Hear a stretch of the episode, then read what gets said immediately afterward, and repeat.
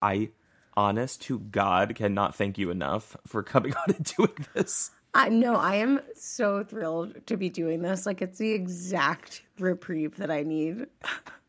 I'm just cracking up because you do sound sick, and the last like three episodes that, or the three last three weeks that like you weren't on, I told them I was like Stu's sick because you were, you had COVID. I literally had COVID, and then I went on this trip with my brother, and he had like literally bronchitis or something, and I've gotten, I've gotten nothing other than his lost voice and like a little bit of like mucus.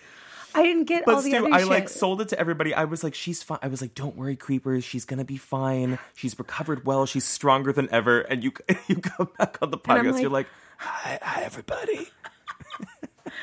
Literally sound like a frog. Creepers. Oh my god, I'm sorry. You're gonna have to listen to this crackly ass voice. Stu, don't ever apologize. They have been dying to hear from. They've been waiting for like three weeks. And I should actually jump into that just to say hi, everybody, so I don't forget early on. Welcome back to Creep Time, the podcast with Silas Dean and Stu again. Oh my God. Yay! Oh my gosh, I'm so happy. Thank you for being so patient with me. My God, this has been a hellish couple of weeks. You were on vacation and you got sick. You had a lot going on. I feel for you, but we had um we had the lovely Jack Dylan who stepped in for one of those episodes, I think last week or the week before, for we did the um Yeah, Disney conspiracies, dark Disney urban legends and conspiracies. which was incredible. Oh, you listened back to it? I listened. I got through about half of it. I and I'm gonna go back and listen to the other half. I love, love, loved it because I find Disney so like fascinating, especially like Disney adults, and just uh, like all when you started getting into like how they pump the like scents into every like area of the I park, know, and then I know you've you've mentioned in the past that like they've hidden.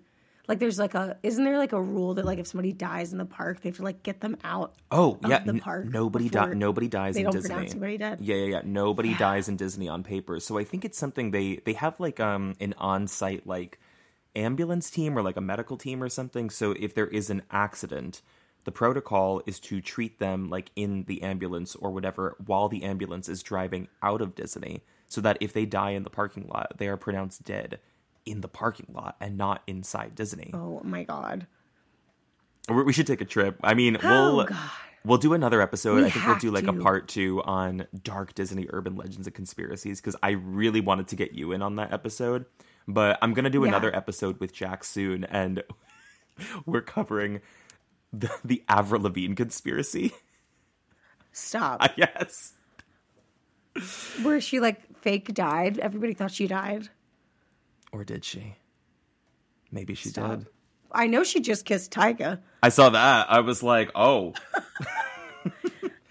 that girl has not. She, she looks the exact same since she's all like since seventeen. She looks the exact same as she's always looked. Exact same. It's I don't know, fishy. But with that, we're gonna jump into this episode. We're gonna get right into it. Before we do, I'm just gonna say again because I'm feeling very sentimental today because I've missed you. How much mm. I love you. Oh, I Stu just you had so a much. Oh. birthday, so I want to wish her a happy birthday, belated. On behalf of all of the creepers, we love you, we appreciate you, and we're so excited. And we hope your day was really special yesterday. Oh my gosh. It was super special. But the best gift truly, truly is like getting to come back and like record this. I have been wanting to record with you so much. And like it's just been such a like hectic couple of weeks. I was like, I freaking miss the creepers. I miss Silas. So I'm so happy. The DMs I've been getting, they're like, "Where's the episode? Where's Stu? What's like?" They thought something happened for a second. They were they were actually getting anxious. It's funny you were like, "I don't want to make anybody anxious," and I'm like, "Baby, it's too late." They're in my DMs and they're like, "Where is she? what went down?" Honestly, we just create a whole there's like a whole conspiracy about like where I go.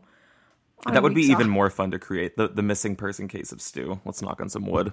truly. truly. But let's get into this episode. I'm going to say thank you again to the Creepers for listening to Creep Time, the podcast with us. We enjoy having you every single week. One more reminder if you could please rate the podcast on Spotify or Apple, wherever you're listening. That really does help us more than you actually know. It's huge for ranking the podcast and helping the podcast to grow very quickly. So we really appreciate if you could just give us a rating. Um, make sure that you mention it to your friends and family or coworkers. We've said in the past or if you could find Nancy Grace and get her to be a listener, because that's really what our end goal is. That's the end game. Like she could be our like just. Uh, we need her to be our ambassador of this podcast. Is really what we need. Do you think she would like this podcast? I can't. I don't know if she would dig it. I think if you all of a sudden actually have a southern accent for real, for real, yes. I just like every time I imagine her like saying something, like commenting on something, it's never positive. So that's why I can't imagine her liking something. It's always kind of it's like her like being vindictive. So it's like her listening back. She's like, two yapping homosexuals. Like I know, I know, I know. Oh my god, you know what I meant to text you about? What? Was the Alex Murdaugh case and imagine Oh my what- god. how Nancy must have been reacting. Oh, that is that is surely a case that she is on top of. Like I have no doubt that she's already done a full segment on that. Um I actually I have this weird thing where I don't follow a lot of cases. I don't know if you're like this. I don't follow a lot of cases as they're breaking solely because like Yeah. details change. So I've seen headlines of that, but I didn't know the full story. Um but somebody gave me the lowdown on it and I was like, "Whoa. Whoa, what?" I don't something about familial killing is very disturbing to me. So disturbing, especially like just in South Carolina, where it's just kind of like I, I don't know why. Maybe because I'm partial, because I'm Southern, but like I feel like family is like such a big thing. Yeah. and, like no, that's what I yeah. to to have like a patriarch of a, this like very classic Southern family kill his wife and his son is just like so screwed. And the son had actually a- like accidentally killed somebody too, right? Before this all went Yeah. down. Yeah. And then the most sickening part is the dad and like the, the defense tried to like use that as like a, a, a Oh, possible Jesus defense Christ. as to why people were like after his son, even though he killed his freaking son. I hate I Crazy. Anyways. people. Jeez. I know. Well, that's a case for another episode when we we really like sink our teeth into that one. Um oh, one more thing before I forget. Creepers, I'm going to be at Parapod Festival on April 1st. If you want to come meet me, I've I've never done like um an in-person like meet and greet, but I'm going to be at Parapod Festival in Santa Clarita, California, Saturday, April 1st. I'm going to be a panelist, so you can come do interviews with me. We can do a meet and greet. I think I'm going to have merch there and a booth. It's going to be so great. I'm so excited. Please get tickets. Let me get you the actual website so I don't like, I was gonna say misdirect this you. better not be an April Fool's joke. I know. I was like, when when I got booked for it, I was like, are they for real, or is are is somebody like with me? Hold on, Parap. Yeah, okay. I am you- so excited. I wish I could be a fly on the wall. You're I gonna know. crush it. I wish you could be there too. It's because Stu's in DC, but I mean, we will definitely do a panel together sometime this year. I am sure of that. If not the entirety of Crime Cruise, which we're still lobbying to get us to be on. Stop. the problem is, is that all of like their guest panelists and speakers on Crime Cruise are like seriously credentialed people in like investigative journalism. They're like former FBI agent, like like forensic like doctor like forensic scientist um or analysis and it's like podcast co-hosts And then like our asses. yeah yeah yeah so you can go to parapodfestival.com you can get tickets. It's running through the 31st through april 1st i will be there saturday april 1st creepers i am dying to meet you. Please get your tickets now. And with that let's get into bryce laspisa. Are you ready? I am so ready. I'm very, very excited for this one. Um, this is a really, really freaky case. So much so that I, when I was texting you this morning, I was almost about to pivot, and I didn't know what I was going to pivot to, because you were having like such a day. I was like, maybe let's not do the Bryce Laspisa case, but here we are. We're doing it. I feel like I have to clarify for creepers. Like they're probably like, what is so urgent and so catastrophic that Stu is like having a day every Friday. I promise I'm not. Today was an actual crisis, um, national financial crisis, and that's the only reason why. But we won't get into that. That's so boring and but actually sinister. There has been a lot of spirit today. I was gonna say, I was like, that can be a whole other episode: conspiracies, financial debacles, things like that. And with that, pivoting back to Bryce Laspisa. So now, where do we begin? This is the harrowing story and the mystery surrounding the disappearance of college student Bryce Laspisa. So I know we just came off of like the last episode we did together was the Brian Shaffer case. So it's like, oh, we're covering another story of a young male student who goes missing. But I wanted to chronicle this one because the timeline is super interesting because almost every bit of like what happened to him on his final day is through like witness testimony, like people who saw him. And every single time I hear this story, I get chills. So I thought it would be really good to send your way and throw you on your ass. Yes. Um, but I would also say, like, beyond his um, the strange behavior of Bryce that led up to him disappearing, the aftermath of his disappearance and this story just continues to baffle people because there are parts of it that seem kind of impossible to explain, and that's all I want to say. I don't want to give you any more top line. I want to go right into the backstory of who Bryce was and what happened. Sound good? Let's do it. All right. All right, baby. So let's first get into who Bryce was um, in his family and, and sort of like a bit of background on like what his story was, where he came from. So Bryce was born on April 30th, 1994, and was raised as an only child to his two parents, Michael and Karen.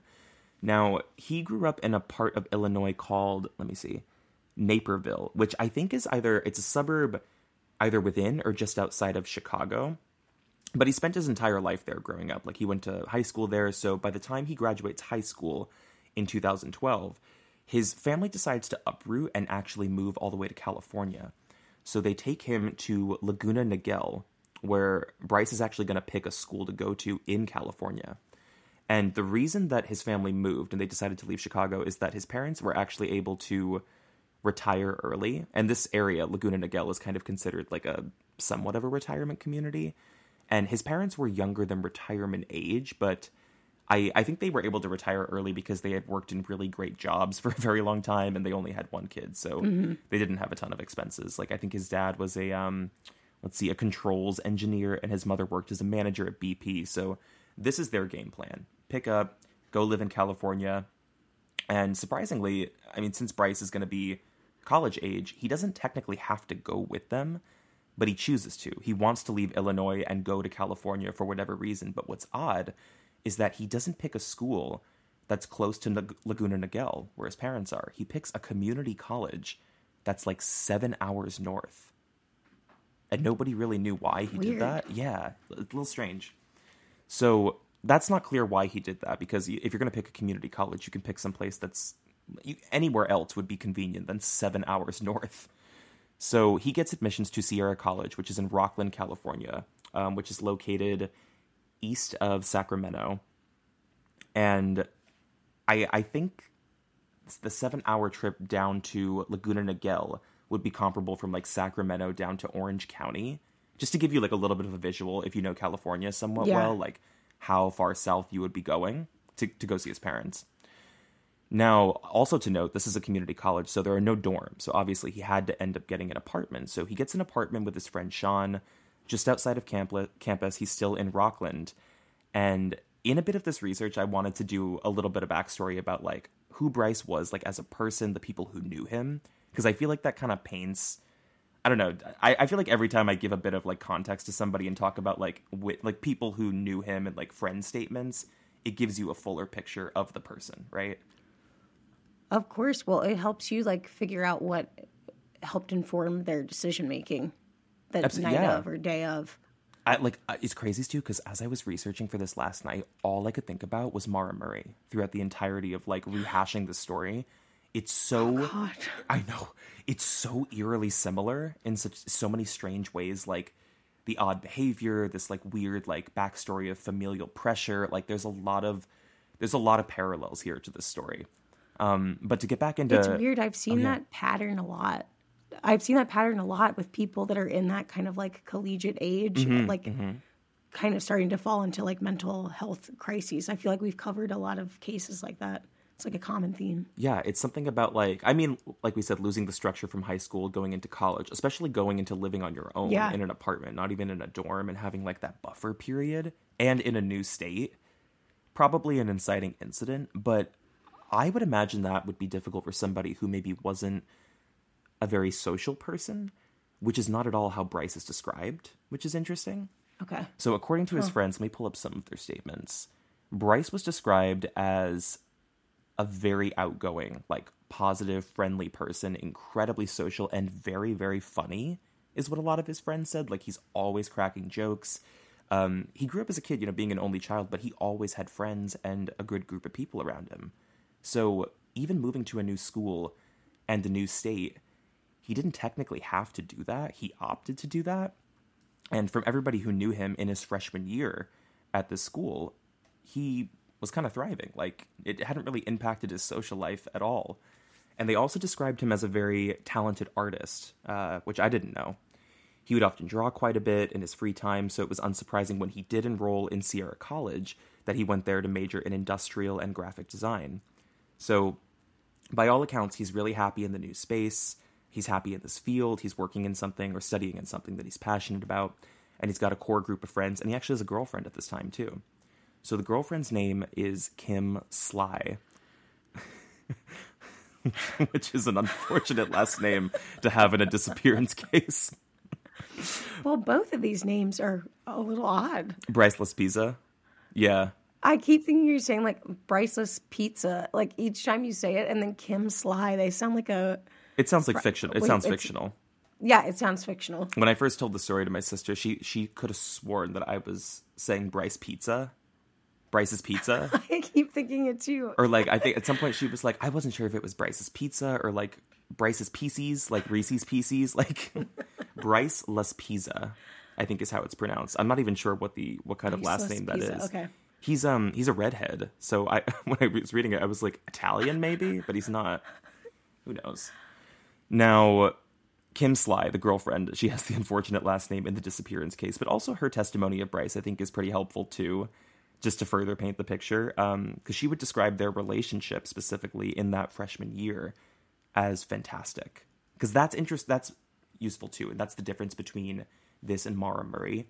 Maura Murray and her boyfriend in college did not have a good relationship. There's actually evidence to counter Yeah. that. It sounds like from, I mean, at least Kim's testimony, she was like, we had a great relationship and he treated me very well. And he, it, we just had a positive friendship above all. So everything seems fine. Like this first year in school, he seems to be excelling. So the question is, when does all of this go wrong? So that's Yeah. that's like a pretty sound picture, would you say, of Bryce? Do you want to look up a picture of him actually? Do you want to see what he looks like before we get into it? I feel like I need to see what his name actually phonetically, like how it's spelled. Bryce.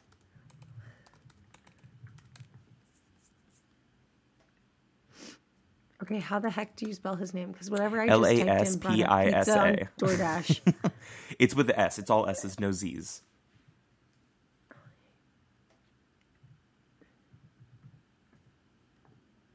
He's very distinct looking. He has bright, bright red hair. oh wait, wait, wait. Okay, hold on.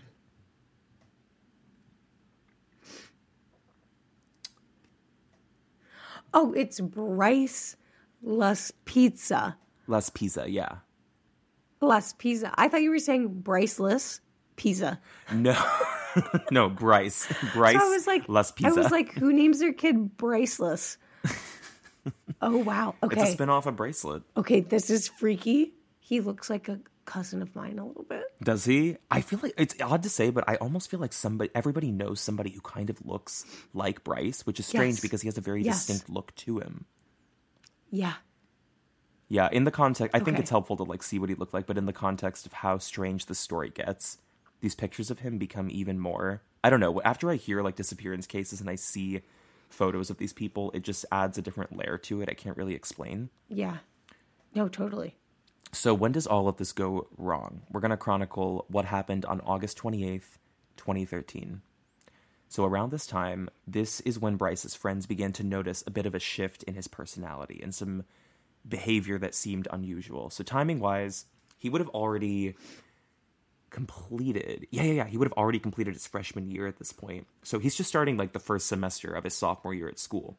Now, the behavior that they described was not in character for Bryce at all. He started to drink really, really heavily, Stu, like seemingly out of nowhere, hmm. and he was experimenting with prescription drugs. And when we talk about like drinking heavily, we're talking about like polishing off one to two bottles of hard liquor in, Oh a, in a sitting, like a matter of days, if not a day.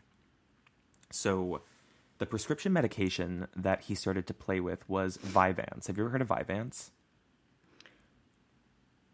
How do I know it? Is that for seizures? No, I don't think so. Um, at least it's, Oh no, no, it's Adderall. It's like ADHD myths. yeah, yeah, it's yeah, it's basically like a dupe for Adderall. So for anybody who's not familiar with it, it's an alternative medication similar to Adderall, which is commonly prescribed for those with ADHD. But it's also not uncommon, I think, for college students to get their hands on stuff like this and start to abuse it if they're trying to stay awake or they're trying to cram. Like, did you? I don't know. Did you ever have like an Adderall problem in your college? Because we kind of did it. I never did, but- but I I know. Um, oh, I thought you were asking me personally. I never did, um, but I knew lots of people that had. I was like, Stu, have you ever struggled with addiction? Care to share with the creepers? And I'm like, let me just tell it to you straight. Um, I I did know somebody that had a Vyvanse addiction. really, it's very common. I, I knew a ton of people. I mean, Yeah. it's unhealthy, the standards of like trying to stay up in college and like study for tests, cram for. There was one time in college, Stu, I, because we had a separate library. There's like the campus library, and then there was like the drama music library, which nobody was ever in, Yeah. but like you had full access to if you were like a drama music student. I once stayed in there till six in the morning writing a 15 page paper that was due the following Yeah. day that I started that night. off of an Adderall. No. Off of oh. sheer will. so I'm just saying, like, there's constant pressure in college to stay up for these ungodly hours to finish your assignments. You Wait, you're I'm like, dead. off of an You Adderall, and I'm like, no. I love how I basically turned the tables on you, and I was like, "So did you have an addiction? Sounds like you had one." No, No, come like sophomore year in college, we had like a weird stint where we were like, "Ah, we're- we're preserving our instrument. Like, we can't do anything. Like, we're showing up to parties with like tea in mugs. Hacks. Yeah, It's bull- yeah, hackery. Hacks. Absolute hacks. But yeah, I stayed up in that library all that creepy ass library all night one time alone. You want to talk about sinister? so sinister. I I actually think the person and people that I knew that took Vyvanse did it so that they could stay up partying and also to um, not gain weight in college. Okay, yeah, that makes more sense. The partying thing is really dark to like Yeah, take something dark. to sustain your. Well, also, I mean, we should talk about the mixture of alcohol and something like Vyvanse because we're talking about an upper with a downer. So you're already. Yes. It's a recipe for disaster. Totally, totally. Let this be a PSA to the creepers. Don't mess around. Don't mess Don't, around, y'all. baby. Oh my goodness. You ever heard of a little chamomile you'll tea? sound like me. a cautionary tale on Creep Time the podcast. you did come on and it was it was giving very much like those anti-smoking PSAs for a second. You would think that I would have a little box right here that I'm like clicking to try to You like s- you know those like uh Yeah. vocal box things. Yeah. You you sound you sounded real you sounded real rough when you first came out. I was like, "Oh no." well, It's just adding to the ambiance. It is. It's it's spooky. So let's let's get back into like this Adderall problem or the Vyvanse problem for Bryce. So Bryce, he's having these behavioral shifts, and they seem to be getting worse. Like as like the day the early days turn to weeks at the beginning of the semester, and he's exhibiting signs that he is extremely stressed, and he might be going through manic episodes of depression. Now the behavior actually becomes so unusual that one of his college friends becomes so concerned that he sought out to call Karen, Bryce's mother, and told her he was worried about her son. And I okay, listen, I want to talk about that. Do you know how Yeah. strange someone's behavior has to be for like a college student to like call their friend's parent to say like, "Listen, I'm worried about him." Especially like a male student, I just couldn't imagine it. I'm like, there had to be something very, very wrong, right? Totally. Like, first of all, good on the friend. Like, most college guys are not to, like, I mean, he, he was revoking his, like, bro card by doing that. And Well, yeah, because you're like kind of age, ratting so on your friend in a weird way. that. Yeah, yeah. But good on him, the friend, for doing that. Well, I mean, he was very like honest with her. He calls Bryce's mother, and he's like, like your son is having like very strange behavioral fits, and he's like acting very weird. And he tells her he's like, I'm concerned because he's like severely abusing drugs and alcohol at school. Now, it's actually right around this time. I think it's actually the same day that this happens. Bryce breaks up with his girlfriend via text, and a whole argument ensues. And she's like, "Whoa, whoa, whoa, what, what, what's going on?" So, in their arguing of like, what do you mean we're breaking up? Bryce decides to go to her apartment, which is like 90 minutes away from school. He shows up there at Kim's apartment. Now, he's all the way out there. Let me see where her apartment was placed actually. Oh, I think it's in Chico, California. Yeah, so he gets to Chico. Okay. He's at the apartment, and I guess they're just going to talk things through in person. Like, why are we breaking up? Like, what are you doing? What's going on? She claimed that he was acting extremely strange, and he's getting he's like fidgety, and he does not seem like the same person. So she gets so concerned. M- mind you, this is the same day that Bryce's friend had already called Karen. She calls Karen herself, makes her own decision, and she's like, something is wrong with Bryce. Like, I'm scared, and she's actually so concerned that she steals Bryce's car keys because she's like, I don't think he's like well to drive. I don't want him on the road. So Karen's on the phone and she's like, put my son on the phone. I want to talk to him. So they start talking and she can't really tell, like, Kim can't tell what the conversation is about. But Bryce's mom essentially gets back on the phone with Kim and she orders Kim, she's like, give my son his keys back. And then Bryce gets back on the phone with his mom and he goes, I have a lot I want to talk to you about. We would never find out what it was that he wanted to talk to his mother about. We just know that that's something that was said and Kim heard it. So I I'll preface I don't want to pass any judgment onto the parents here because obviously they experience experience the unimaginable with their only child in this story. But I, I don't know, maybe it was just their reaction of, of maybe like disbelief that like something could have been wrong with their son, but and maybe they didn't have the full story, but they allowed him she allowed him to like get his keys back and drive was what happened. And Kim And he was yeah. was he at all under the influence? Did they think? So that's not what Kim Kim didn't think he was under the influence, which is actually even stranger because obviously it would be a no-brainer that everybody could agree on if he was drinking or if he was Yeah, high, like we can't let him drive. Kim just thinks that his personality shifts are so bizarre that like something's not right. She she feels something's not right. Yeah. And she's like I I don't think he he should drive and I think he should be like under surveillance. like somebody should be watching him Yeah. Yeah. but obviously that does not get conveyed to Bryce's mother. So Bryce gets the keys back, and he gets I- well. They end up fighting more, Kim and Bryce, and eventually, I think in that apartment because Kim is like already at odds with the mother, Karen. Bryce and Kim officially do break up in that apartment, and Bryce gets back in his car, and he leaves. Now, in that moment, we're still on the 28th. This is still the Wednesday. Bryce leaves her apartment in Chico, and he starts driving. Now, this is where the timeline starts to get really, really freaky. So, we have phone records that show that on that night that Bryce was driving, actually around 1 a.m., Bryce would call his mother back. So, this is like this fight, I think, happened like in the middle of the day or the evening. And then Bryce got his keys back and then just started driving because he never came back home to his apartment that night. He calls his mother at 1 a.m.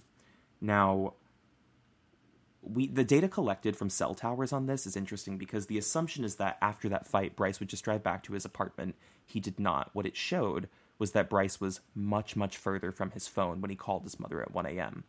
So he'd already driven past Sierra College, drove past his apartment, he's headed south towards the mountains and nobody knows why. Now, in my mind, the 1 a.m. phone call would seem strange to me as a parent. I'm not a parent, but it would seem like a red flag.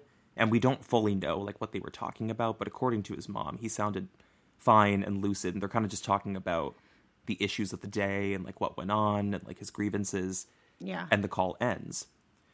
So we don't know what Bryce did for the next eight hours after 1 a.m. But eventually by 8 a.m., we know that he ran out of gas, of gas near a rest stop in Buttonwillow, which is right near Bakersfield, California. It's kind of like a rural part, like a like a rest stop. So he's out of gas there by 8 a.m. About three hours later, we have a witness testimony from a roadside assistant worker um, who came to deliver gas to Bryce, and this person's name was Christian. So Bryce had made a call himself, um, and I think he had purchased the gas on his credit card, and he made this call for like I need roadside assistance because, uh, which was connected to his insurance. He's like I I'm out of gas and I need someone to come help me. So the three hours pass. Christian comes, gives him the gas, and Bryce pays for it on the credit card. Now, the insurance was connected, obviously, to Karen and Michael, his parents, because they owned the car. It was in, under their name.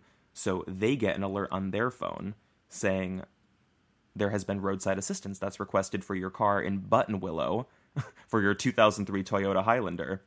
Oh, before I jump into any other things, Stu, I was in my car last night doing research for this, and I got to the part about the Toyota Yeah. Highlander. I looked to my right in this. I was in my car, and I looked to my right in the parking lot, a beige 2003 Toyota Highlander, and I, I like, Stop. I was in such disbelief. I actually pulled out to like get closer to it to confirm, and I was like shaking. There's nobody in that car. I was so freaked out, so freaked out. You just see like a red a redhead like walking in the distance. I would. There's something weird. I gotta say, like researching this case, there's something weird about this whole story being like being in Southern California because he technically does kind of disappear in this area, like well, in like SoCal, Yeah. that like it feels. I don't know. It just feels very. I felt like odd and like close to it in a way that I can't really explain. Do you know what I mean? yeah, totally. Yeah. It was. You it feel was. like you could like solve it. yeah, I, I feel. I, yeah, I just feel close to it. I felt like I could see him at any moment in some odd way. So yeah. to get back into what happened, so with the 2003 Toyota Highlander, they get the alert from their insurance like, "Oh, roadside assistance has been requested for you in Buttonwillow," and they're like, "What?" Because as far as they knew, after that call at 1 a.m., his mom thought he was like already back at his apartment in Rocklin. She had no idea he was on the road. So they're trying to call him, like Karen specifically, to figure out what's going on. She cannot get a hold of her son. Now, the logical assumption that his parents kind of come to is that Buttonwillow is so far south from Rocklin that he's got to be on his way to like come visit them. They just had no idea that he was gonna come make a trip out to Laguna Niguel because he didn't say anything. So she can't figure out what's going on. She ends up calling his roommate back in Rocklin to see if he knows anything, Sean. So according to the roommate, Bryce never came home that night, like I said, and he woke up and he had no idea like where he was or like what he was planning to do or where he was planning to go. Now, his parents are able to get this track his credit card purchases as well because at the time, Bryce being a sophomore in college, he wasn't actually working, so his parents did allow him to have a monthly allowance, which was under a credit card that they owned, right? So they can see those purchases pretty easily, and that's going to help them to fig- like pinpoint like, okay, where was the last place that he like bought something? So his parents get desperate and they check through the credit card purchases and they find a transaction for that gas in Buttonwillow. Um, and they would end up contacting, let me get the name of what the shop was. Yes, so it's Christian who owns the shop, which I think is called like Tire and Truck. Yeah, Castor Tire and Truck Repair, right? So they call the shop and they're like, listen, our son just made a purchase for this. Like, do you recognize him? He looks like this, so and so, yada yada. Over the phone, Christian immediately remembers him and he, he can tell the parents are concerned and they're kind of worried about their son. So he's like just trying to be a nice guy. And he's like, okay, he's like, let me like call you back and like put the phone down. I'm going to go check back in like the same spot to see if maybe he might still be in the area. So Christian actually hangs up the phone and then quickly goes out and then comes back in and calls Karen back. And he says that he's concerned because 30 minutes had passed since he helped Bryce out and got him the gas, and he's still sitting there in the same spot. He hasn't left, despite having enough gas to get in his car and like keep driving for wherever he was planning to go. He's just sitting there doing nothing. So Christian actually goes back up to him and he brought Bryce with him into the shop and he's like, "Can you get on the phone with your mother and like talk to her because she's she's worried about you and nobody can reach you." So over the phone, and this is what continues to be confusing for me, is that Bryce seems to have these shifting moments between being almost, I don't know, in like a dissociative state and kind of manic, but then he's totally lucid. Like he seems very normal over the phone. He's like talking to his mom and he's like, I'm fine. He's like, there's nothing wrong. Like, I'm just driving.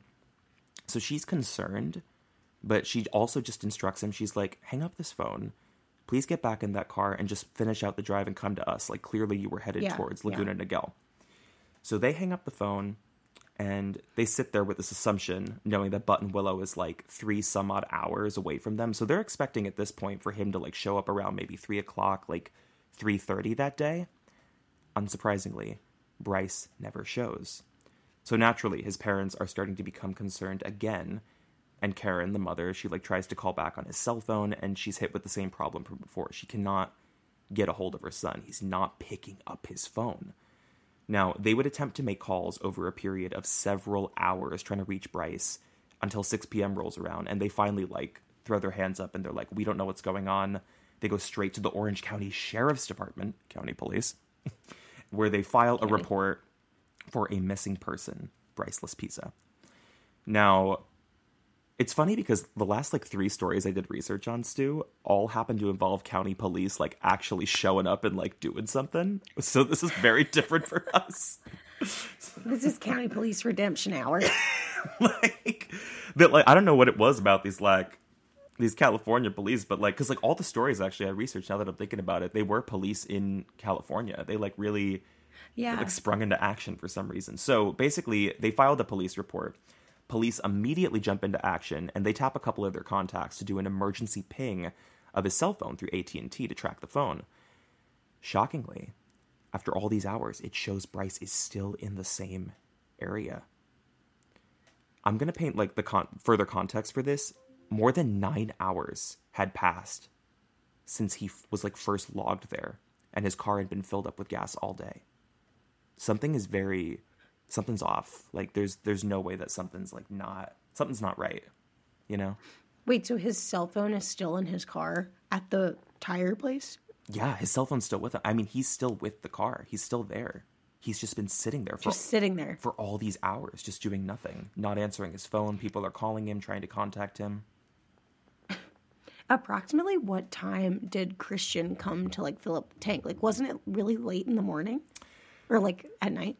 let me think so 8 a.m we know bryce is there. 8 a.m bryce is in buttonwillow he makes the request for service. Three hours would pass. So that rolls us around to when 11 12 like right around noon. Okay, gotcha. yeah he gets the car service. 30 minutes after that i think it's around 12.30 when christian like got the call from karen and she's like have you seen my son? He goes out and he's like yeah he's he's here.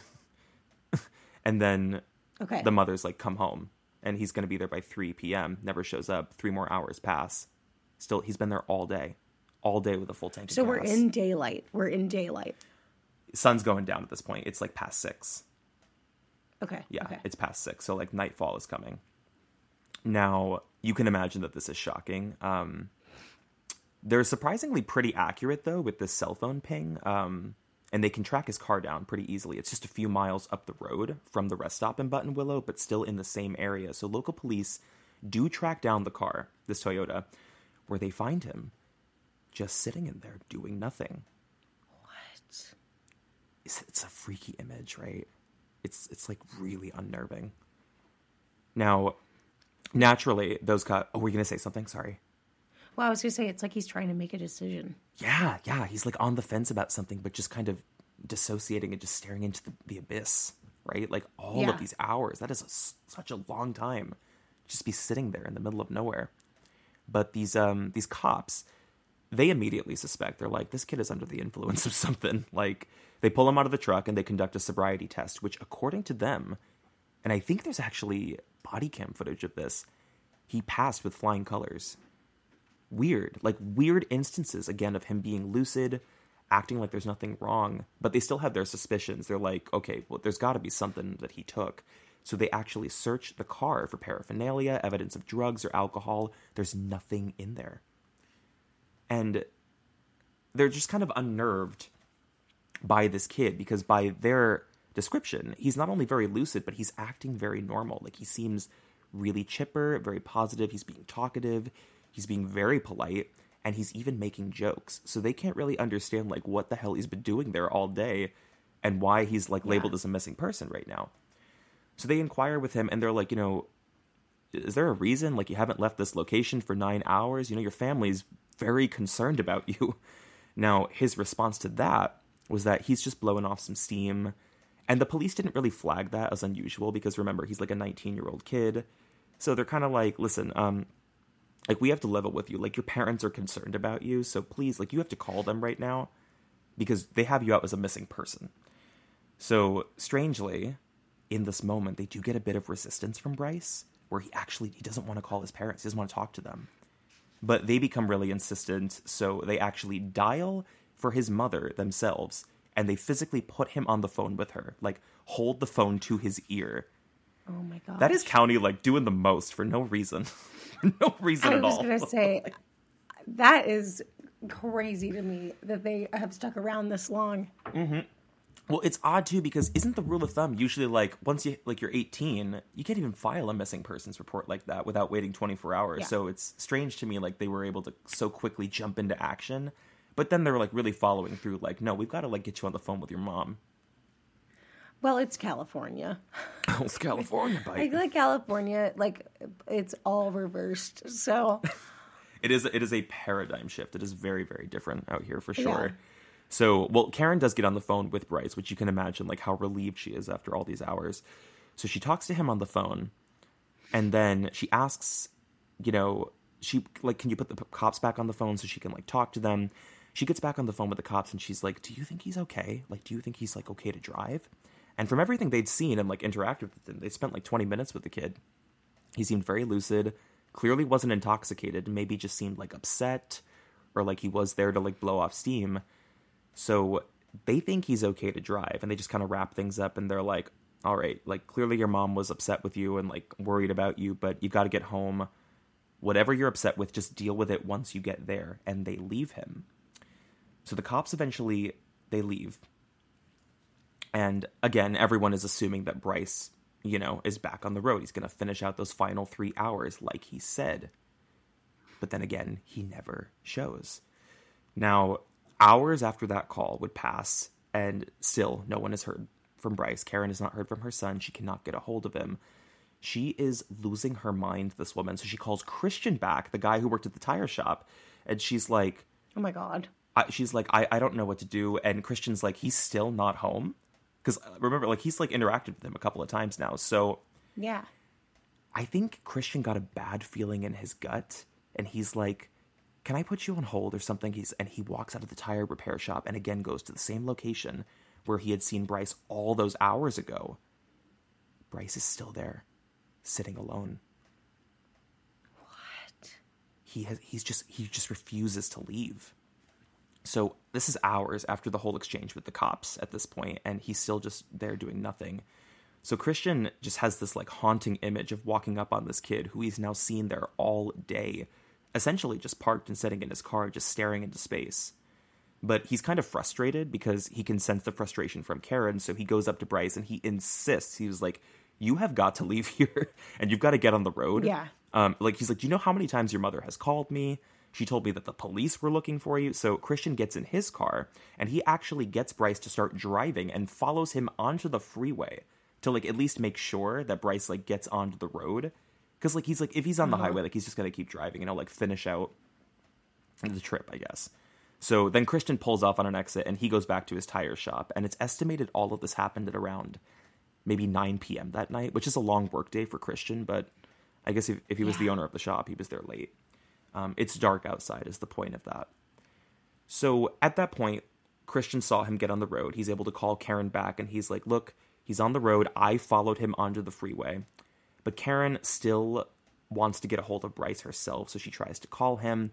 She's not able to get through. He will not pick up her calls until another hour. So 10 p.m. She finally gets him to pick up the phone. And she's shocked. She's like, "Oh my god, like where are you? Like what are you doing? What's what's going on?" To which Bryce says, "I'm just chilling. I'm going to go meet up with some friends later." In Buttonwillow or wherever we are? Yeah, she's like it, it's like completely confusing. It makes absolutely no sense. All of these hours sense. had, had elapsed. He's hours away from his school where all of his friends are. And she's like, I don't even think he has any friends like in Laguna Niguel because he never actually lived there with them. You know, like, that's like a retirement community. Yeah. So at this point, she's just completely exhausted because she's been like following this with him all day. And that call ends, but she still wants to keep tabs on him now that she thinks that he's like finally en route. So again, she calls at like 11 p.m. She's like, okay, where are you now? To which Bryce says that he stopped to get a drink at a gas station and fill up his car with gas.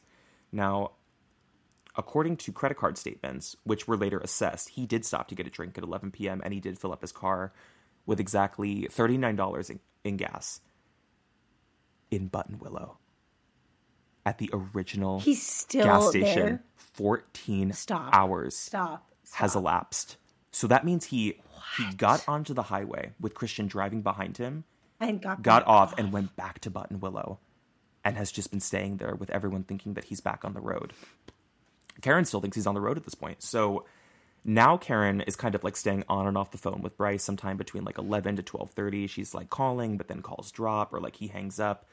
But she still thinks he's like en route and she's asking him she's like I need you to tell me like what does your GPS say? Like please describe the landmarks around you. Like tell me what you're seeing. And he always has this rebuttal on the phone where he's like it's too dark.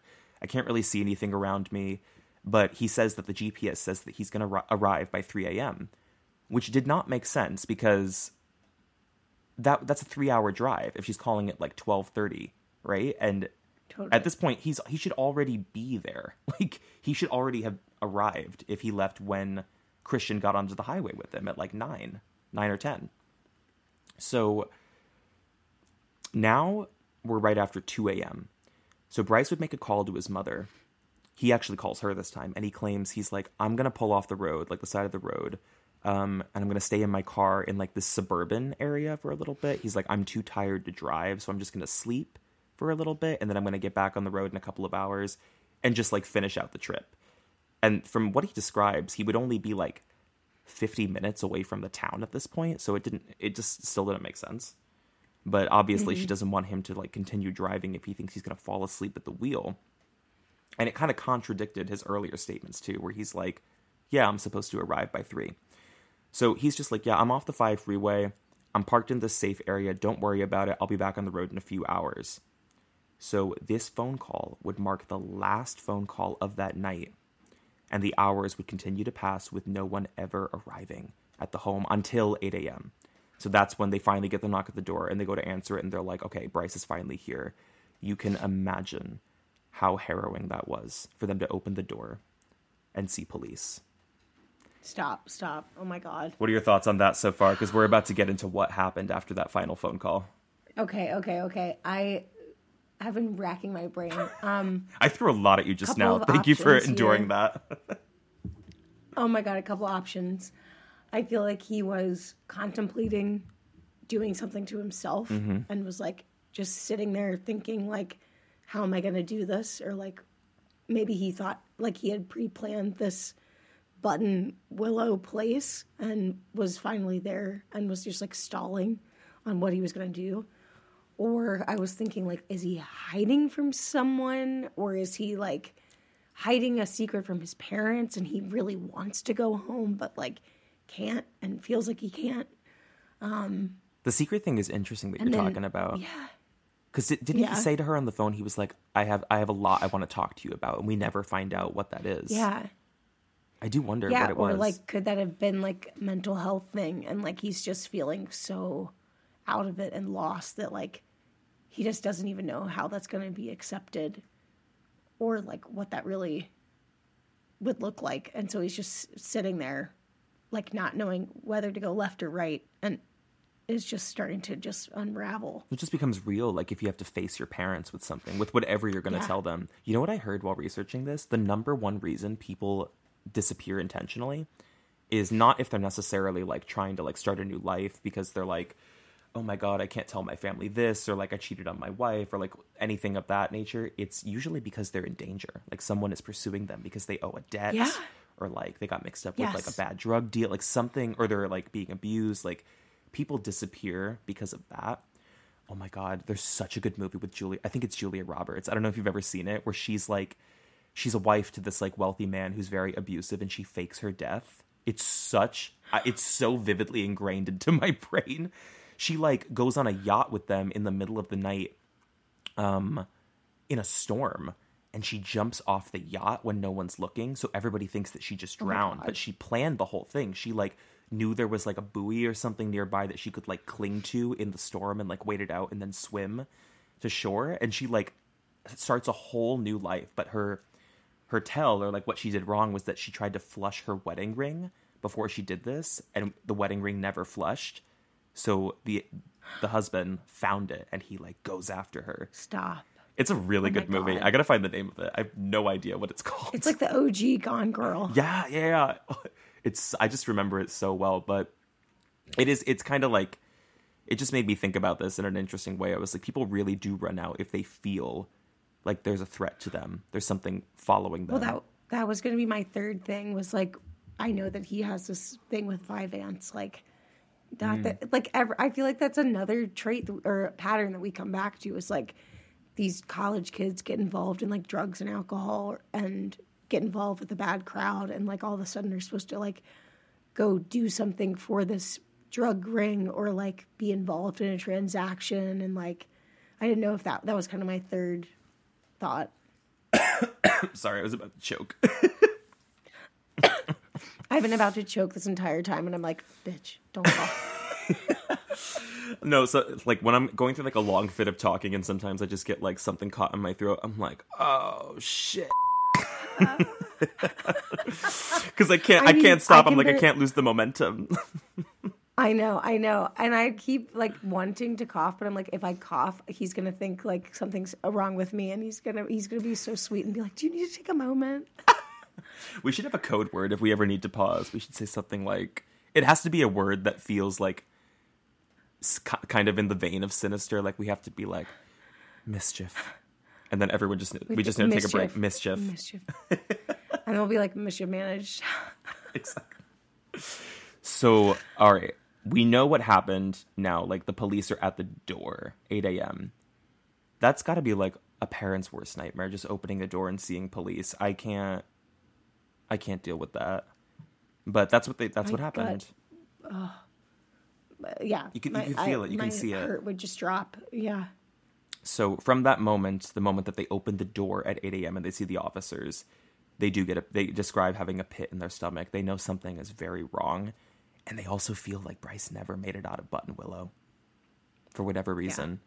So the immediate inquiry from the officers at the door, they're asking, "Are you the owners of a 2003 like beige Toyota Highlander?" To which his parents are like, "Yes, yes, we are. Our son Bryce was driving it." The officer informed them that at around 5:30 a.m., the Highlander, or sorry, the highway patrol officer found the Highlander, which was crashed and abandoned off a service road in Castaic Lake, which is more than two and a half hours away from Laguna Niguel, What? and actually it's more than an hour and a half away from Buttonwillow. Uh, and now to clarify, in Castaic Lake is an area. It's not like the car is found in the lake. It's even Yeah. it's somehow even worse than that. The car is found horrifically crashed and was actually flipped over on its side at the bottom of a 25 foot cliff drop off. Oh my god. So despite the vehicle like being found in such a bad state, eerily, Bryce is not found with the car. So Uh oh. yeah, yeah, This yeah. is giving me. This is giving me Julia Davis. it's it's re- it's really something freaky. Um, it's it's miraculous that he was able to survive this because there is evidence he was, of course, inside the car at the time of impact. So the car, like I said, it went off this twenty five foot ledge. Vehicle is in bad shape. Bryce is not found. Officers were able to tell that the back window of the car had been kicked out, like someone from the inside kicked it out. So clearly, he was in the car at the time of the crash. Inside the car, they were able to locate Bryce's phone and his laptop, which he left. His wallet and duffel bag were found outside of the car, also left. He took nothing with him. What? So they also found blood inside the car, which part part of it was located on the passenger seat headrest, and there was some blood in the back seat, but there was no evidence that he sustained any serious injuries in the crash, which was miraculous considering how far down of a drop that is. Now, an initial observation of the scene led them to believe that they they thought it might have been that what happened was Bryce was driving along this road. It's not clear if it was a road that was still headed towards Laguna Niguel, but for no known reason, he just completely drove off the road, like into like off-road territory, like mountainy brush, and just started accelerating rapidly all the way up towards a cell tower. At some point, while accelerating through that off road, Bryce essentially launches his car, most likely intentionally, off the cliff ledge into the 25 foot drop into this embankment, which police believed at the time was probably a suicide attempt, but that could have been. There's a few things that might contradict that. Now, part of their first inclination is that this might have been a suicide attempt. Um, so they go back to try to analyze Bryce's phone to see if there could have been something that would have suggested that in those 14 some odd hours. That he spent in Buttonwillow. And they do find an outgoing message on his phone. It was a text to his roommate, Sean, which read the following I love you, bro. Seriously, you are the best person I have ever met. You saved my soul. And in response to that text, his friend Sean Dixon replied with This is his roommate. I love you too, Yeah. man. You have an amazing life full of love and blessings. Don't waste that. You have too many people who love you, Bryce. Now, it's not necessarily clear if that message that Bryce sent could have been linked to like suicidal tendencies. I think it can be read like that very easily, but Yeah. it also could have been like him experiencing like a bizarre sense of psychosis, mostly from saying like you saved my soul. Sounds like he was just I don't know, rattling off like a weird sentiment to Sean. I don't know. What do you think? Yeah. Or I was kind of thinking, like, could this roommate have kind of called him out on the drug and alcohol abuse? And there was like this false um, Yeah. Well, he exposed him to his parents. portrayal of like, yeah. And there was this false portrayal of like, oh, I, I, you know, you saved me. I've gotten over it now. Mm-hmm. I'm going to be so much better now. Thank you for saving me. Thank you for calling my parents. Like, and then in actuality, he's like, I'm getting the hell out of here. Oh, that's interesting. Yeah, maybe like he it's like a front, like he's just covering, saying like, like Yeah. everything's fine. Because at this point, he's basically just been lying to everybody around him this entire time. Yeah, yeah. I'm on my way home. Thank you so much for like what you did. Like I feel like you saved me. Like, but like really, Bryce is like getting out. Well, he definitely is experiencing or like showing signs of um, the psychosis break, like you're saying, because he's literally think getting so. rid of like all the people close to him, like girlfriend, parents, roommate, and like kind of just lying to save face with all of those people. I guess funny. to isolate himself. it's funny you bring that up because I was actually just going to say the other piece of evidence to support that like he may have had suicidal tendencies. Not only is he like getting rid of people in his life, he's getting rid of his stuff. Like in the Ah, coming like weeks to date, which is a telltale sign that someone's about to do something bad to themselves. Yeah. Um, but in the coming weeks to days, his friends kind of noticed, and this played into like the odd behavior that he's like giving away some very sacred and like personal belongings to friends, like high value items. Um, just kind of like passing things away. Um, Yeah. However, Bryce's parents were actually, when this theory gets pitched about the suicidal tendencies from the officers, they're very stern in their disagreement with this, that they did not believe Bryce was suicidal. Um, and they justified that.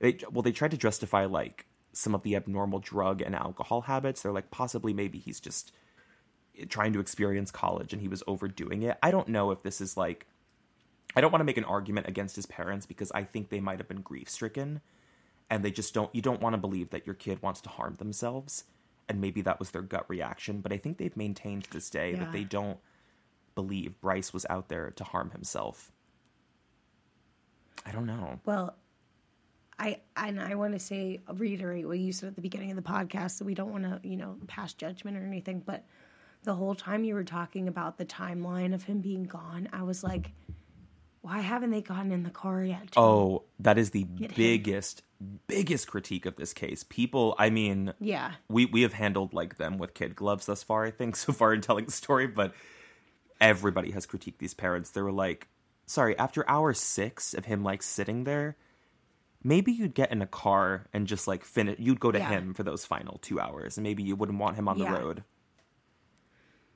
i don't and know that's and it's sort of coloring like could that have potentially been why he didn't go because he was because to me the type of parents and whoops i don't want to pass judgment but to me i'm like girl just do it just really rip them I know. the ty- I'll I'll say that this was somebody else. I'll say that this was somebody else, and this is a voice changer later on. This actually isn't Stu. Um, that like if if those were my parents, I know that they would have gotten in the car pretty much immediately. And like to me, those are the types of parents that are showing that like even if they're you know gonna give rip your head off because you've been doing all this crap, like you know that you can go to them. They're gonna take care of you. Oh. they're gonna build you back up. And like the fact that he was just sitting there tells me that going home didn't feel safe.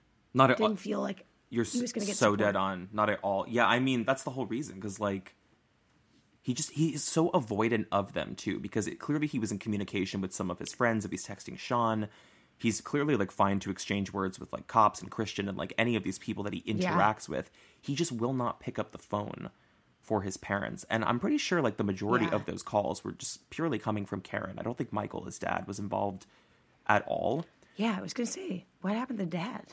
I, I just kind of like watching the whole thing happen. It's it, the relationship is really not clear. I've seen a lot of things online, yeah. and I will preface I do not know if this is true, but there are people online. I think people who knew Bryce that said he had a strained relationship with his parents.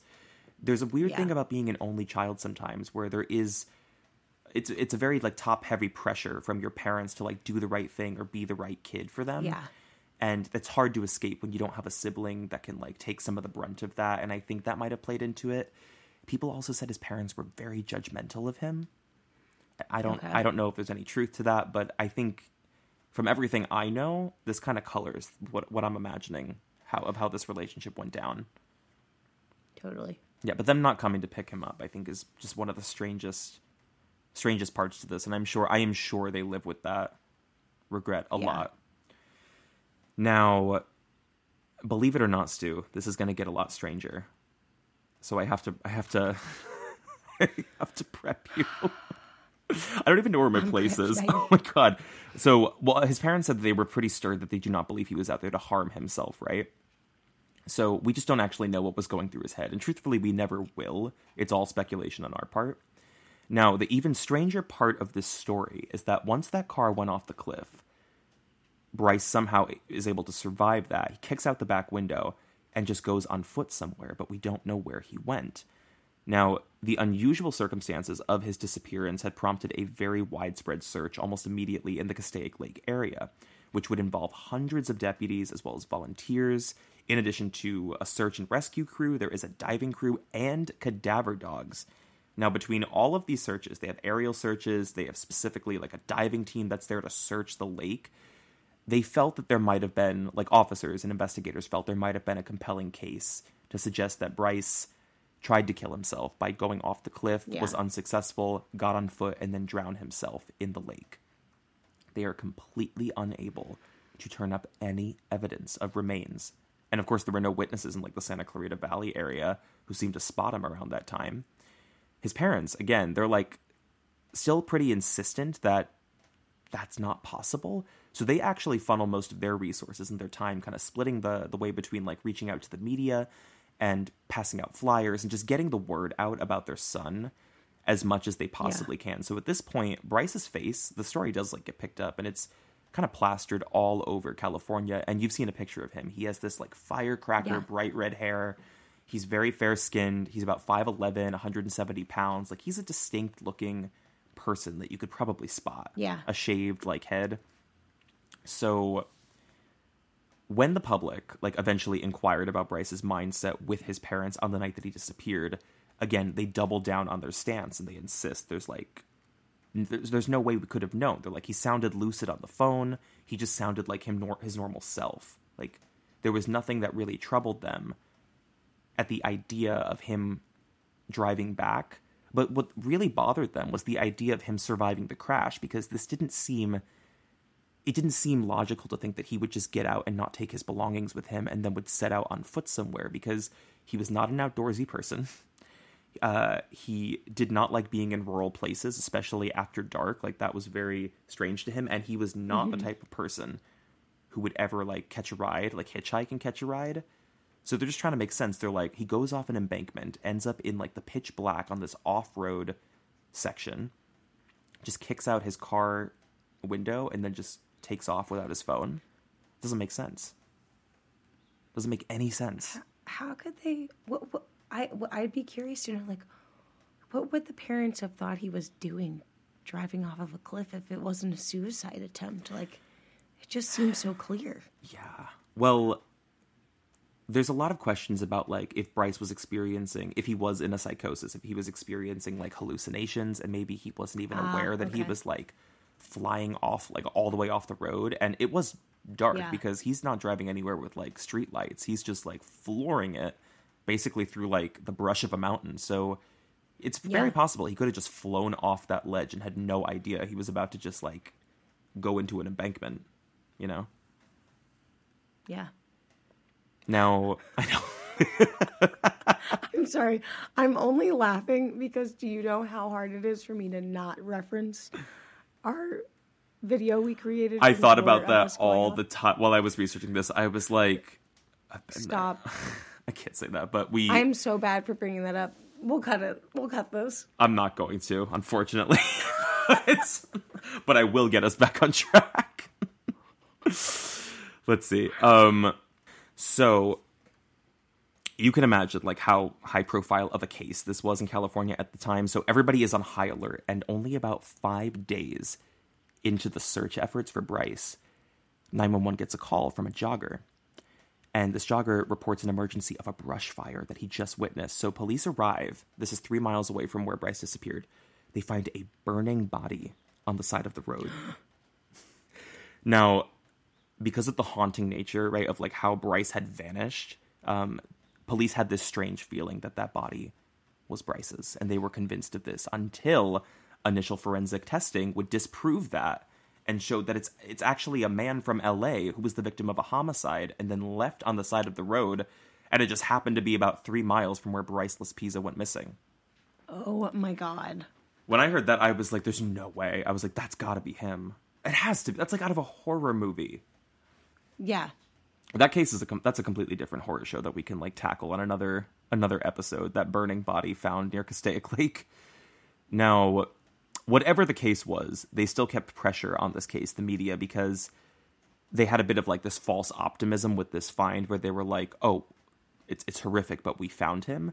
So they're like, we have to turn over even more of these stones here. And they go back and they're able to uncover this remarkable surveillance footage from a cell phone tower, which shows Bryce's car that night flooring it through the off road. It's caught on camera, Stu. Oh now, God. this footage was possibly caught minutes before he went off that cliff into the embankment.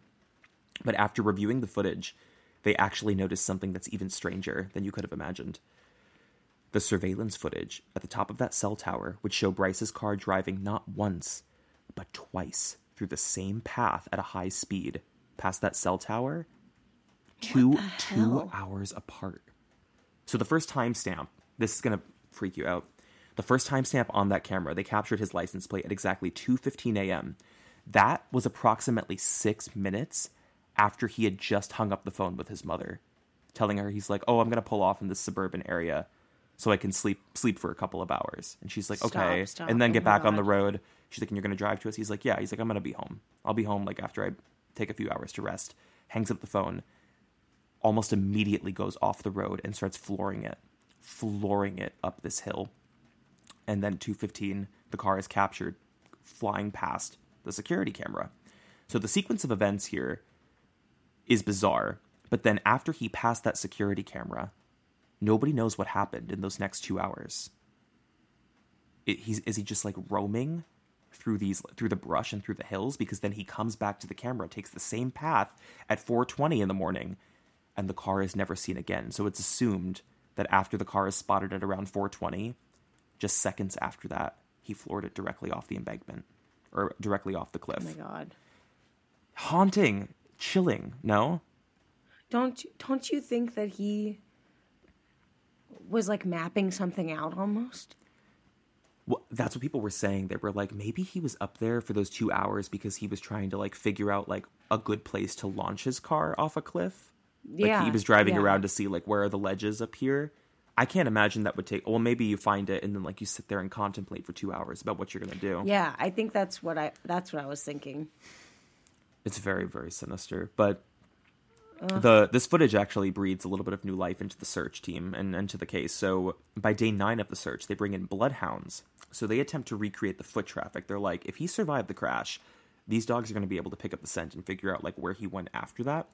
So they do pick up the scent immediately at the crash site. They follow it all the way to a dam near the lake, and then it's traced to the other side of the lake, and it keeps moving south on foot. Eventually, those bloodhounds get all the way. They track the foot traffic to a truck rest stop, which is right off of Castaic Road, and it's at this location that they lose his scent.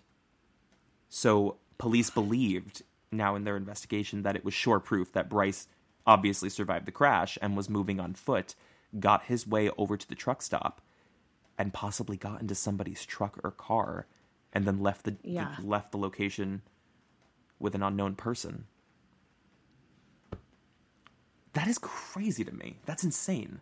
insane insane to because i feel like if okay like i feel like if i were attempting suicide and i did it by driving off the side of the road and i crash and i survive it i'm gonna be so like shook to my core that it didn't work that i don't think that i would be moving around like i think i would just be like okay i give up like i'm gonna call my parents i'm gonna like whatever like this is just mm-hmm. so crazy like how am i alive right now Well- i don't think i would be moving on foot and then getting to another rest stop and getting in someone's car i guess unless i was that desperate to like go off the escape. grid Yeah, I mean something's not right. Like something was not right within the entirety Yeah. of this case. But what's really crazy about you bringing that up is that if you remember, by the time the highway patrol spotted his crashed car, it was 5:30, and we think that that car had crashed at 4:30.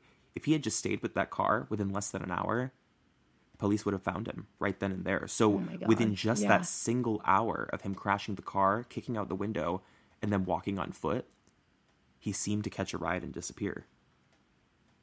Like the timing of that is just like so bizarrely coincidental and convenient. crazy So, according to police, they publicly stated after like this evidence came up and they had no additional evidence to suggest that Bryce had succeeded in his attempt to take his life, uh, or that he was met with foul play in this case. They kind of shift gears and they're like, you know, it's kind of shaping up that he probably wanted to disappear. Now, Bryce's friend Sean would also come forward, uh, despite those eerie texts that kind of suggested maybe thoughts of suicide or self harm. Sean actually believes that Bryce didn't have intentions to take his life, but that he did want to disappear because he had kind of loosely been talking about like really wanting to find himself. And, you know, they, they had had text exchanges that kind of suggested that Bryce was thinking about that. But what also was, was odd about that was that they had texts that showed that Bryce was saying, I think that night he was like, I'm going to be back on Monday. He's like, I'm just going to be gone for a few days, but I'll be back on Monday, which was Labor Day and would have been three days after this. So yeah with all of this information, after the third week of search efforts and some of this suggestive evidence from Sean, police start to believe that Bryce wanted to disappear on his own. And if that's the case, they don't want to continue funneling resources into a search effort for somebody who doesn't want to be found. But his parents completely contest this. They're like, "This, there's no way this was his intention. Like that's not Bryce." So frustrated and desperate, they would end up hiring a private investigator named Stu. I'm kidding. Sorry. i almost fell out of my chair You could have been on it. No, what was her name? Her name was Denise Savastano, and she was someone. She was Stop. an. Yes, the names in this case are too much for me it's, Oh my it's, God. It's a book that I wrote. Actually, could you imagine This if I just pivoted this and I This was like, and that was all original fiction? Would you not like? I was gonna say, block if you me? said to me this was a creepy pasta, I would literally break my laptop over my knee. I would never. I would never do that to you ever. Oh my! I would never do You that to better the do creepers. that to me. well, okay, so this woman, Denise Savastano, she was an experienced private eye who specialized in missing person cases. Now, despite their willingness to hire this woman, Denise, she actually found the case so bizarre herself and just so mysterious that she offers her services pro bono because she's like, I want to get in on this and I want to find out what happened to Bryce that night. Now, according to Denise, one of the first things that she did in this, like to try to trace Bryce, was going back to the GPS that was still in the car. And what's interesting is she retraced the coordinates that were typed in, and what she found was that he had typed in Laguna Niguel. So it seemed like he was planning to get there that night, Yeah. which was odd. So to explain his disappearance following the crash, she actually figured that he might have suffered a really bad head injury during the impact, which could have impaired his cognition. And maybe he wasn't thinking logically or didn't really know where he was or who he was following the accident, and he just started moving on foot. As for the erratic behavior before um, any of this went down, she's like, I think what tipped him over the edge into psychosis was the drugs and alcohol. And, and I read that and I was like, oh, do you? like, I think I could have figured Yeah. that out from a hundred miles away. Uh, yeah. Appreciate the insight, Denise. But um, so now the case with Denise, um, it rolls around to like two years later. It's like 2015, and I think at this point, since there there were no credible like witness sightings of anyone seeing Bryce, the family is starting to roll around to like the very the very harrowing thought that it's possible he may have lost his life that night, whether he intended to or not, and maybe he's still in that lake because the body was never located. But for context, the deepest parts of the Castaic Lake are about 300 feet deep, so it's not exactly possible for a diving team to scope every single part. Yeah. So what they're able to do, and this is incredible that this technology exists, they're able to hire a team that specializes in like full bodies of water sonar technology. So they can essentially scan the lake for anything that would be flagged as a body. So they spend two 12 hour days, but they are unsuccessful to detect any evidence of remains or the presence of a body in that lake. They're at the end of their rope. Like, this is all these parents feel like they could have done at this point, so they become even more desperate, and they actually end up submitting all of his personal information, um, I think, into into a public archive, so that anybody, anybody has access to try to like learn about Bryce and find Bryce. So, I think they like pass over his like his driver's license that was left. They give like it was either his social security card or maybe just his social security number. I don't know why that would have been relevant. Um, they give let's see what else they give dental records are now made public uh, they take fingerprints from the vehicle that was recovered and those are submitted into the national database for missing persons and those who would be incarcerated so in theory if he like ever got arrested and then like booked they would be able to tell like oh this is bryce Laspisa. he's never Yeah. he's never been found to this day all these years later i think the case is 2013 is that eight years something like that seven eight years maybe Yeah. There has never once been someone who has accurately spotted bryce Laspisa after that night which seems almost impossible if we have no other evidence that he died somewhere in that area we just don't know where he went and how he did it that is the entirety of the Who case he went with. well, that's a whole other. Well, maybe this is a good jumping off point because there are some theories on this, but I just didn't want to go through like theory one, theory two. I thought we could just have a conversation about like Yeah. what like what we think might have happened because there's really only two scenarios here. Either Bryce was somehow successful eventually in taking his life, or he disappeared on his own, like willingly, like that was the plan all along, or met with foul play. Those are the only avenues I can imagine. It's funny because I feel like we've talked now so many times about like people wanting to disappear. Mm-hmm. And I wonder, like, for me, I can't fathom that you do that successfully. They always seem to not be just because I think successful. like they're, they I hit a lot of and so bumps in the road like- and then seem to pull it off at the end somehow because we never find them. Yeah. So I'm always like, how. I, I would love to know the statistics, but I guess there are none to pull from of like, how successful are people at doing that? Like, it just seems so crazy that somebody could just, a, a kid that's in college with a family, that they could just go off the grid and we'd never know. Well, the, they- the age of that is now. also odd too, and I guess this was strange for Maura Murray because 19 is not an age. I think this is like statistically backed up. It's not a, a common age where people dip out of society, like where they just pull out from everything in their life and like start anew.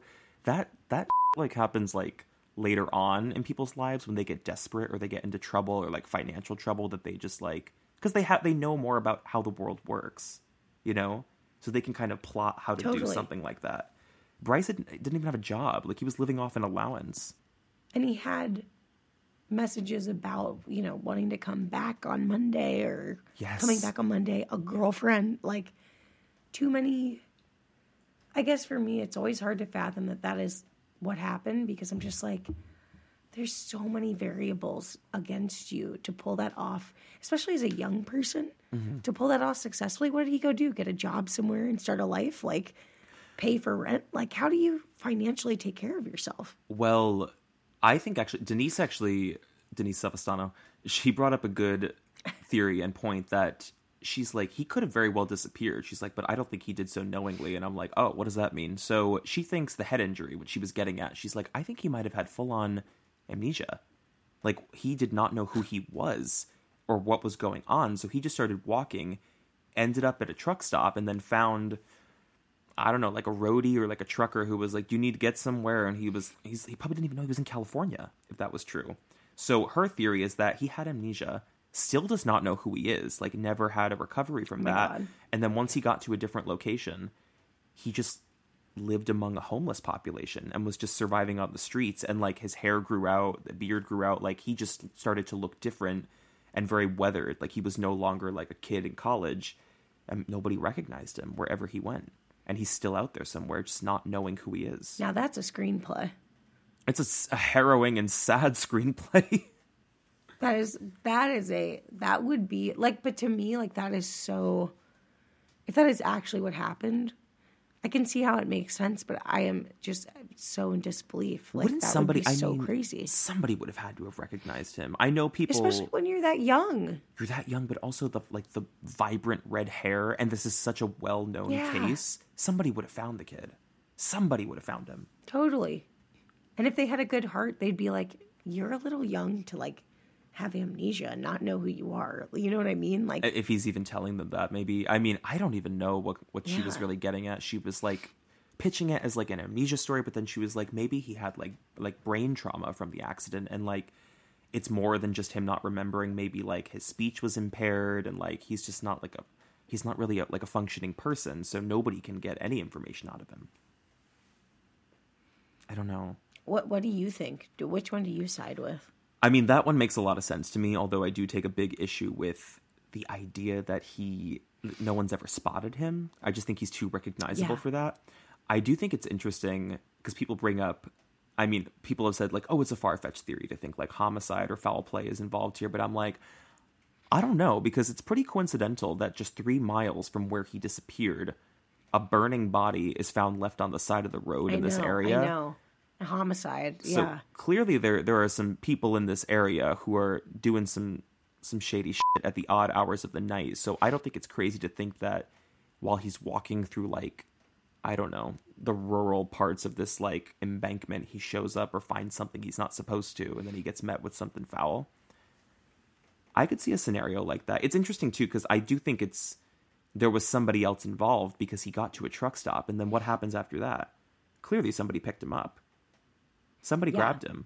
And I think that's also a thing we've noticed or a pattern we've noticed now is like just I don't know what what you'd call it. I guess cosmically, it's like once somebody kind of starts this path of like the demise, mm-hmm. it's like all of a sudden all this stuff follows suit that kind of just catastrophizes it. Like it just gets Yeah. worse and worse and worse. Like I don't, and it just sucks. But I feel like that really does happen. We've seen that pattern where it's like you, it's super late at night. You're already doing something you, sh- you, you shouldn't be doing, and then it's just the opportunity for things to go wrong just like increases. So I, I totally could see that happening.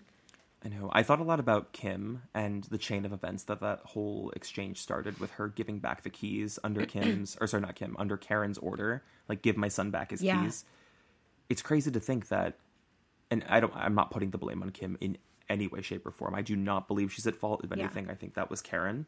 But if she had not given him those keys, if he had not gotten back his keys, this whole story could have unfolded very differently. Totally.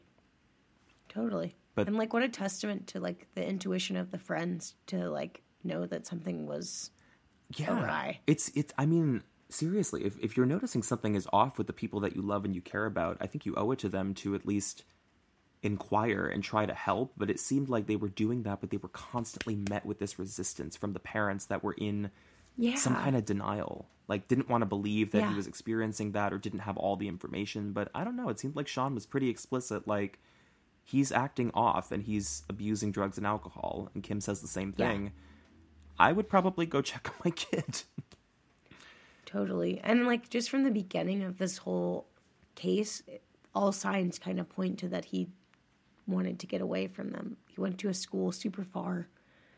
He didn't want to Mm-hmm. talk true. to them. Like it just something. There's more to that than I think we know. before we, I wrap us up, what do you think it was that Yeah. he was withholding from his mom that he said, "We have a lot to talk about"?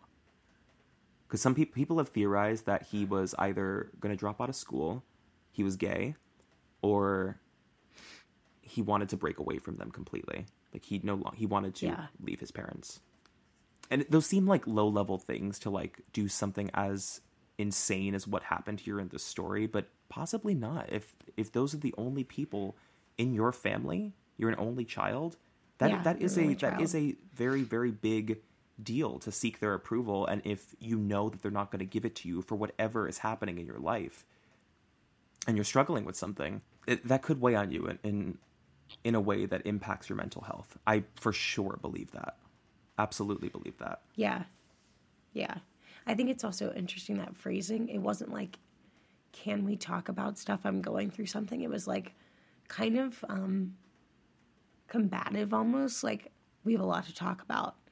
And it seems like that to me uh, colors maybe how their relationship was together. That it's kind of like a, a like locking horns kind of yeah. front. yeah locking horns kind of thing. And so it's i it feel like his the latency of him getting home to have that discussion was him contemplating like do i really want to go through with this? Is this worth it to me to like share this? Do they really care about me? Is kind of what i am thinking. Um, I agree. I agree totally. I think the eerie part about that is that we truly will never know what was going on inside his head, Yeah. how much of him was there, and how much of him was in like his own delusion. He could have very well had delusions about like perceiving how his parents would react to something, even if it was minimal, and that spiraled into all of these events. yeah It is a strange story, but this is this is another one. If we could send some energy to it, I would love to see i know some kind of an update on it because that would take i would have to go on a vacation after that because that would take me out baby the energy is already weird today so i'm gonna say let's just send it let's send it Let's just send it. Let's send it. Can I just tell you yeah to, to totally sidebar us, but to highlight the weird energy? Somebody crashed their car into my hometown airport this morning. Like that's how weird the energy is. today. what oh my Just god drove their car into the airport for no goddamn reason. oh, So if that can happen, I I fully believe that you can turn your head today and see Bryce sitting in that Toyota. oh uh, once i heard that the lady at the dunes was identified that's when i knew i was like anything truly is possible anything is in, in the world yeah. of true crime and unsolved anything is possible but Anything, baby. stu i love you for jumping on to do this case thank you so much to the Oh, creepers for so listening much. this was such a long awaited case. I can't wait until we can do another one. But until next time we're just going to say goodbye and we will see you later creepers. Bye. Bye.